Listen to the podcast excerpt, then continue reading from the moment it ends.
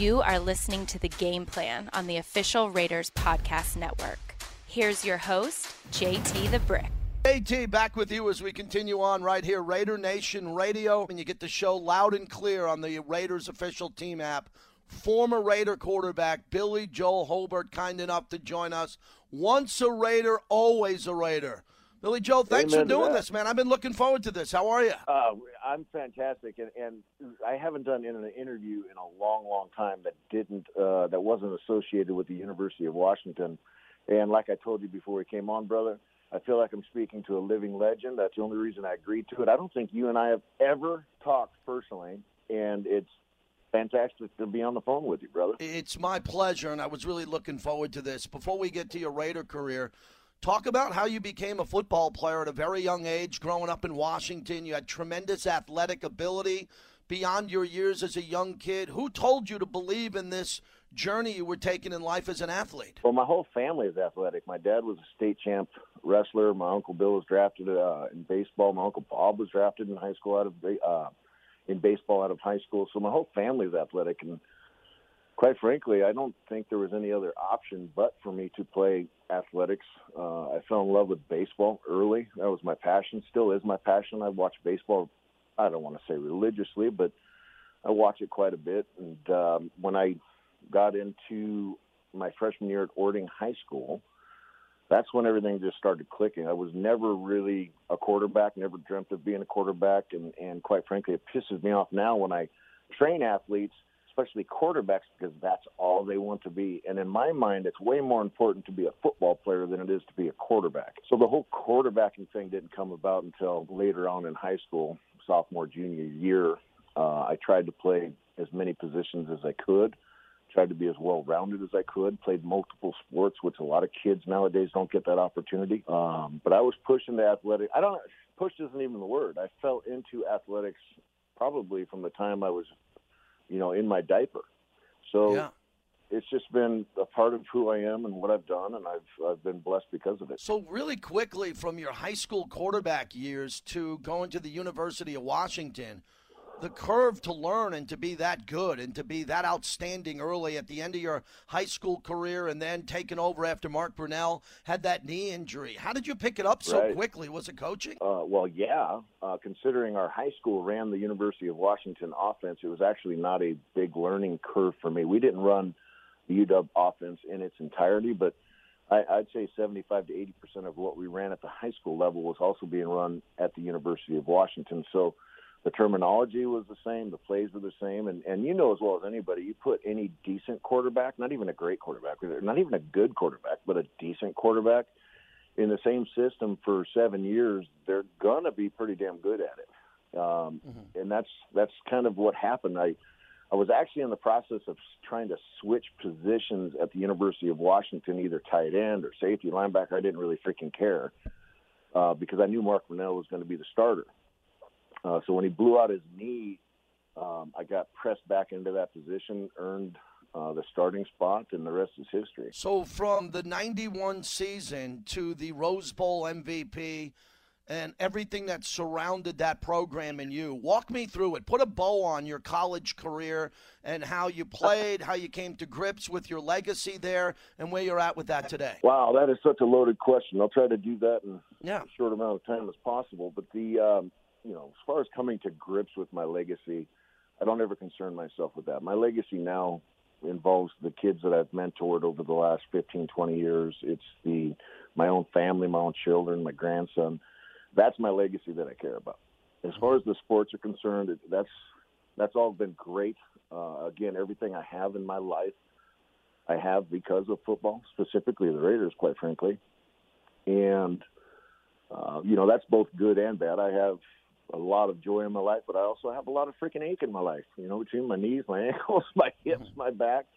Uh, all of that I owe to football. But as far as the University of Washington is concerned, you know, I went there because that's where I was supposed to have gone. I mean, I, my whole family was a dog family. Like I'm talking every single member of my family.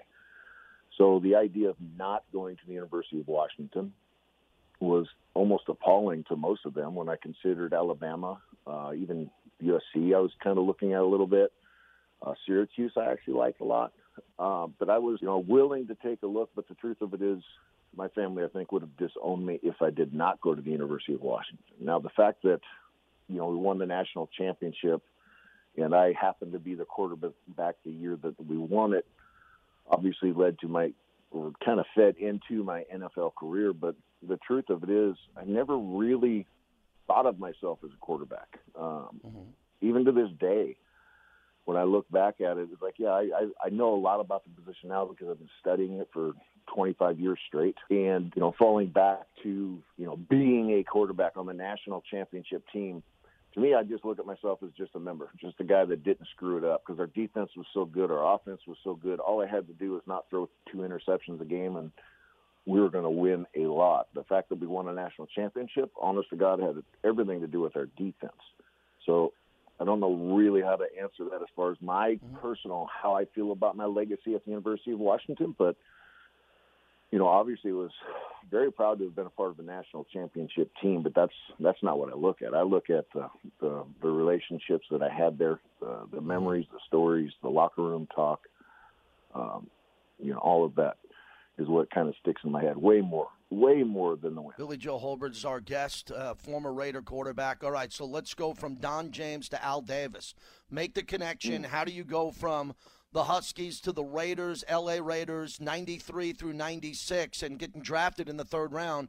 the 58th pick. Mr. Davis doesn't take a quarterback, let alone in the third round, unless he believes he can eventually play for him. What's the backstory with Al Davis? Oh, God, I loved Al. Um, you know, I've seen Al have some pretty, um, uh, I don't even know, gnarly relationships with people, and usually those people were the the players and the personnel that didn't fully understand the nature of uh, the chain of command. And Al Davis was extremely loyal to those who was lo- who were loyal to him. And I've seen him take care of people for decades after they were done playing for him. Um, he and I would meet every Thursday night to discuss game plan. He'd come into the players' lounge and play pool with me because I stayed late a lot. Not necessarily to watch film, unfortunately, but you know, just to kind of hang out, let traffic die down. So I had a great relationship with Al Davis, and probably I, I don't know if it was as good as my relationship with Coach James, but um, it certainly was one of you know boss and employee. Uh, but I was always respectful to him, and I always appreciated the fact that he did believe in me, uh, even though I still, even at that time, didn't necessarily believe in myself as a quarterback.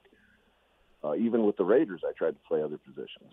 Uh, I just wanted to get on the freaking football field. I didn't care if I was throwing it or if I was tackling the guy running with it. It didn't matter to me. So I owe everything, quite frankly, to Al Davis. And I think what he liked about me most was at that time I can throw a deep ball probably as well as anybody in the country. Um, and we had a lot of guys that you had to throw it extremely deep to get it to because they were so damn fast. I mean, we had some burners out there. Billy Joe Hobert is our guest. So, being a backup, getting an opportunity to play, just wanting to get on the field, how did you handle that? What was that like emotionally for this notorious football team, a global team? At that point, it's already won three Super Bowls the pressure of being a Raider. How did you handle that back in the day? Uh, well, I loved every bit of it. First of all, I didn't look at it as pressure. I looked at it as like, you know, I could walk around, and I'm sure every guy on the freaking any Raider alumni, I think, would probably agree to the same thing. When you are an alumni of the Raider organization, you feel like you can walk around um, knowing that you're at the epitome of greatness. Uh, you're involved with an organization that accepted nothing but your very best effort all the freaking time. Um, so that that's that's how I look at you know being a Raider. Uh, but ironically, growing up in Seattle, just south of Seattle, uh, being around when the Seahawks first came to pass in the uh, 70s, you know, everybody in my family was a huge Seahawk fan, but I could not help, even as a young kid, being attached to the Raider organization. And for me, um, you know, watching. Well, I, I can't even go through the laundry list because it would be too long. But you know, the Raider greats from the '60s, '70s, or especially the '70s and '80s. Um, I legitimately became the biggest Raider fan on the freaking planet when they had Bo Jackson, and then all of a sudden, you know, you got freaking Brian Bosworth. That was my personality. That was my, yeah. you know, I, that's that's how I identified myself as just freaking get out there and bombs ahoy. Whatever happens, happens. And uh, I've always, always been a Raider fan. So being drafted by them was huge. And I don't care if it was a first round pick or a last round pick, but having the opportunity to be a Raider is something that every player probably secretly desires. Allegiant is going the distance for health and safety on the ground and in the air because the further we go now, the safer it'll be to go farther tomorrow. Allegiant, the official airline of the Las Vegas Raiders. Low fares, nonstop flights, only at Allegiant.com. Wrapping it up with Billy Joe Hobert, former Raiders quarterback. So, who's your favorite teammate? Who'd you have the best relationship with with the Raiders? Uh, Dan Turk had a, and Jeff Jaeger had a great mm-hmm. relationship mm-hmm. with both those guys. Dan Turk is, is now passed. Jaeger's still living up in the Seattle area. Um, I also, you know, got along really well with James Jett. We came in at the same time. Um, man, I, I, I, have only been, I couldn't even tell you. Unfortunately, I'm not really hang out friends with any of those guys anymore. Now that I've gotten older, five kids, grandkid, uh-huh. moving all around the country, I've lost contact with a lot of those guys. But um, you know, I had a I had a special time at the Raiders, and we didn't win the Super Bowl when I was there, but man, I'll tell you what, we had a uh, we had a pretty good group of guys. What do you think about what Mark Davis is doing in Vegas? You got your legacy brick. You see the stadium. Uh, when COVID protocols lift, I'm sure you'll be down here for some games. What do you think of the silver and black now leaving Oakland and coming to Sin City in Vegas? Does that feel like a good fit well, for you? I love it. I freaking love it. There's a lot of people that I've talked to that are still kind of questioning the whole deal. And and first and foremost, I've always loved – the Oakland Raider aspect. I'm not entirely, even though I was drafted by the LA Raiders, played two years there and two years Oakland, I've always thought of them as the Oakland Raiders, just like a lot of other people have. But this move to Vegas is huge. And you're talking about that legacy brick. I have that thing right on my freaking mantle. So right when you walk into the house, boom, that's what you see. I'm probably as proud of that as I am as the the Rose Bowl trophy. But what Davis is doing, bringing it to Vegas, I thought, God, what's catch twenty two? Because the NFL's so always been so anti Vegas and anti gambling, and you know they warn you know all the players about all the atrocities that come with that type of lifestyle. Uh, and then they're moving there. Vegas is so freaking lucky to have the Raider organization there, and and I think Davis is brilliant for bringing them there. My only concern and my only hope is that for these young kids like myself who have a propensity to do crazy ass things, make sure that they take the time to educate these players about, you know, the dangers of addiction, especially when it comes to gambling. Because holy cow, when I was younger, man, I threw away money left and right, and there's a lot of temptation in Vegas. That's the only thing that I'm concerned about for the players. But for the organization, I think it's freaking brilliant. Finally, Billy Joe, what what is next for you? You've had this really deep life. There's so much going on. I got to get you on a really long podcast where we can talk a little bit looser from language wise and really go do a do a deep dive because this is the flagship. What's next from you from a Super Bowl MVP to this career at UW to being a Raider? You mentioned your grandkid and your kids and all that. What do you want to do next? What's the next chapter in your life look like? Well, for the last 20 years, um, I've been training and mentoring athletes uh, from high school to college, college to the NFL, uh, and I retired last year actually, I retired when my son committed to play football at Washington State. And spending a year away from the game, uh, I think has really opened up my eyes as to what my future is going to be. And my future is going to be right back to training, mentoring, and coaching as often as I can. Football's in my blood. Uh, I've tried to take a year off, and and it, it just it just pained me. Uh, and going back to the point about the podcast and speaking a little looser, I might be a little bit slower in the way I articulate things when I'm on the phone with you right here because I'm trying to find words that I can use instead of what normally comes off my tongue. So I apologize for any of the pauses. But the uh, the future for me is going to be the same as always. Just try to live the best life that I can live as clean as possible. Um, be a good example uh, to my kids and to my family, uh, and just you know, live life the way God intended, quite frankly. Sounds great. I look forward to seeing you in Vegas. Really happy we can connect this way. Raider fans appreciate it. Have a great one. I, I thank you so much for coming on. Love it, JT. The brick, you are the freaking man, and I, I, I can't wait to listen to you in the future, man. You got it, buddy. Thank you. There he is, Billy Joe Hobert joining us, former Raider quarterback. When we told them, uh, they told me the alumni department that we, we were going to have him, and they said, hey, you know, let's get this done because he has a lot to tell you and his unique his unique legacy with what happened at the University of Washington, which he was open to. You got to remember his college eligibility was an issue there in the Pac-10 conference. There were sanctions, institutional control led to Coach Don James resigning in protest. I mean, there was a lot happening there as Hobert became implicated in a major scandal back in the day there. But he, I had a buddy of mine today who's a great friend of mine. I said I was having Billy Joe on and he's a UW, Washington Husky alumni. And I said, What do you think of this? And he said, Love the guy. He was great. He made one bad decision when he was a kid. No big deal. We all do it. He's a huge Husky. He's a Husky for life. I love Billy Joe. So I'm going to do more with him. We'll get him on a podcast and we'll we'll set this up and talk about some of the trials and tribulations that he had. But again, he came to the Raiders was with the Raiders a while, 93 through 96, as he mentioned, James Jett and he was the 58th pick in the 1993 NFL draft. You know what's interesting? He was a third round pick, 60 picks ahead of Mark Brunell. 60 picks. He was the third quarterback taken in that draft. You know, we're talking about the five that are going to go maybe in the top 10 picks coming up a week from this Thursday. He was in the draft with Drew Bledsoe and Rick Mirer. That's a big deal. So when you look at, he was also drafted, as you mentioned, baseball by the White Sox but chose to go to the NFL. He loves being a Raider. Appreciate having Billy Joe Hobert on. Remember, what we're doing this week is we're picking the 17th pick ahead of Mike Mayock. For fun, that's our goal. I'm counting on every Raider fan to call me for the next week and a half and tell me what that pick's going to be. So when I go into anchoring the draft on Thursday night on the flagship, I got a real good understanding about what you're thinking. Who do the Raiders take? It's the countdown to the NFL draft right here on Raider Nation Radio. Once a Raider, always a Raider, as we talk to former Raiders. And this gentleman won a Super Bowl, part of the Super Bowl 15 World Championship Oakland Raiders. And he's kind enough to join us here, former defensive back. Keith Moody. Keith, good to talk to you again. Thanks so much for joining us. How are you? I'm great. My pleasure. Uh, you know, at my age, it's great to be anywhere.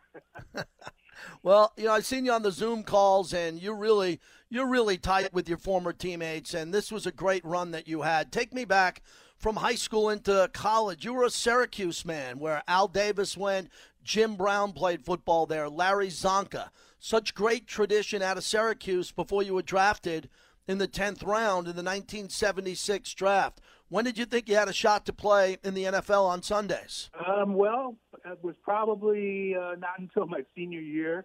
We had a change of coaching staff. I started out with uh, Ben Schwartzwalder as our coach, and he retired, and then this young guy um, Maloney took over, and he had a lot of um, pro workout techniques for us and a lot of schemes that were similar to the pros.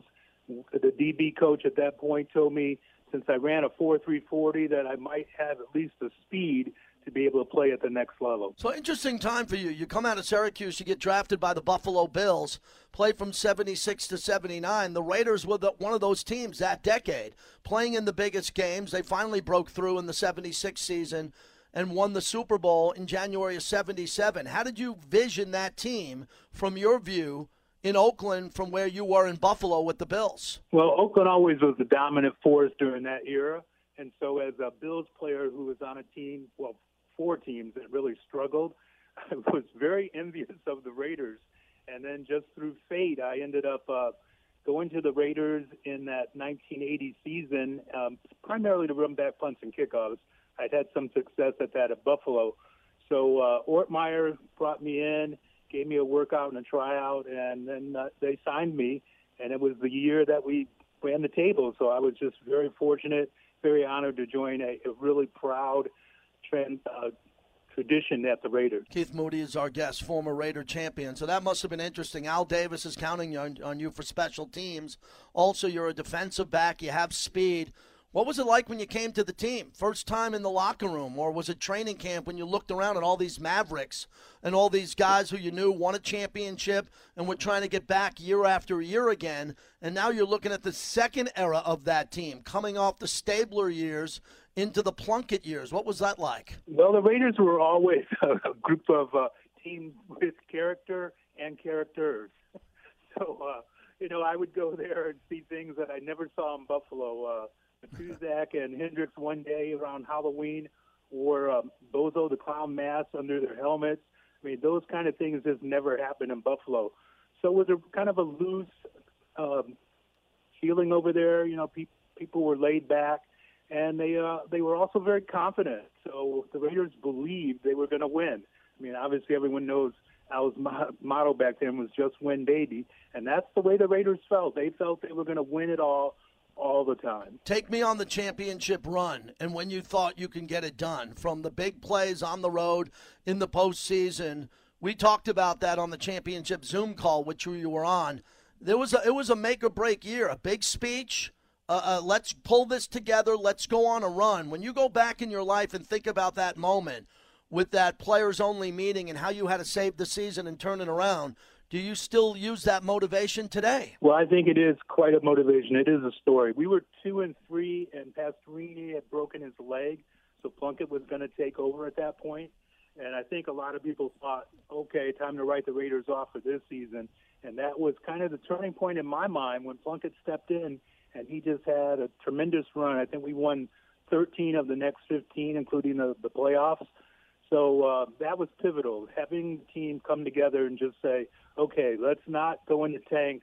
Let's go ahead and excel. Let's make a commitment to excellence and get it done. You know, Keith, not a lot of players in the history of sports can say they were a part of something like that. Two and three, and then running the table and, and being a team that could go through and wild card win that way and, play the games that you played, where every game it felt like it was a do or die game the entire way. Did you feel that pressure, or was it loose? Because these players, some of them have been there before, and they felt they could get back there again. I think it was uh, primarily loose. I mean, there was pressure, but the Raiders players always seem to handle it real well. Um, we're the first wild card team to run the table, so until yeah. it happened, we really didn't know how significant it was to do that. You know, we had to win two games on the road. We, we actually got one, the first wild card game at home against Houston, but then we had to win two on the road at Cleveland, 37 below zero, and then in San Diego, 75 degrees. So we, we had about a 100 degree temperature span from one week to the next. Uh, one moment that sticks out in my mind was the interception by Mike Davis in the Cleveland uh, win. He uh, had to make a quite a play and make a diving catch in the end zone.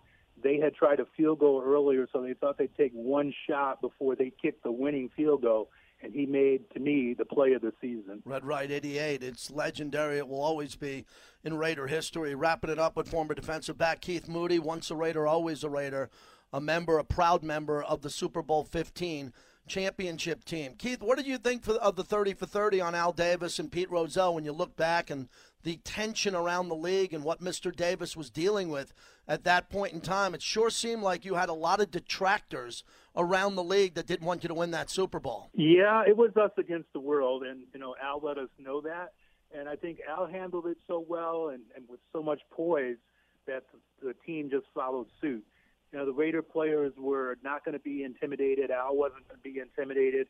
We felt we were one of the top teams and top organizations, and that you know we had been kind of slighted with a lot of different distractions and negativities. So we had to rise above that and elevate our game, elevate our preparation, and elevate our game performance. And with Al's leadership and Coach Flores' leadership, the players just followed suit, and I think we proved that we were still the top organization. Wrapping up with Keith Moody. Keith, what are you doing today? Because I know from Buffalo to the Raiders, a stint with the New Jersey Generals, a little bit of coaching. Uh, what's going on in your life today? Well, my life today, I'm retired. I'm a big time fisherman. I've got a boat up at Lake Mead. I like to get up there and fish a lot. And just visiting the family. I've got a new uh, grandson, six months old. So, uh, you know, spending time with him, just in kind of enjoying uh, the fruits of my labors. But um, after football, I had the for- good fortune of having a background in education. So I went on and became a high school principal for 15 years. And uh, that really taught me a lot about just being able to be organized and be a good leader. And so I'm trying to do that for my family right now, be a leader to all my kids and all my grandkids. Keith, finally, once a Raider, always a Raider. What does it mean to you to be a Raider? It's uh, an extreme honor. You know, it made me really proud to have been in the National Football League. In my first four years in Buffalo, I think we won like three or four games a season. It was like the post OJ era, so we didn't have a lot. So I, I had kind of a bitter taste in my mouth about football. But after the Raiders, now I really feel proud that I participated and was, I was part of a first class organization that did everything in a first class manner and still does that today. I think Mark is following all the traditions in terms of being a first class owner and a first class organization. And that means a lot to the players. It makes them want to really elevate their game. Thank you, Keith. It's an honor, and pleasure to talk to you. I hope to see you often at Allegiant Stadium this year. Thanks for coming on. Okay, my pleasure. Thanks for having me. Thank you for listening to The Game Plan on the official Raiders Podcast Network.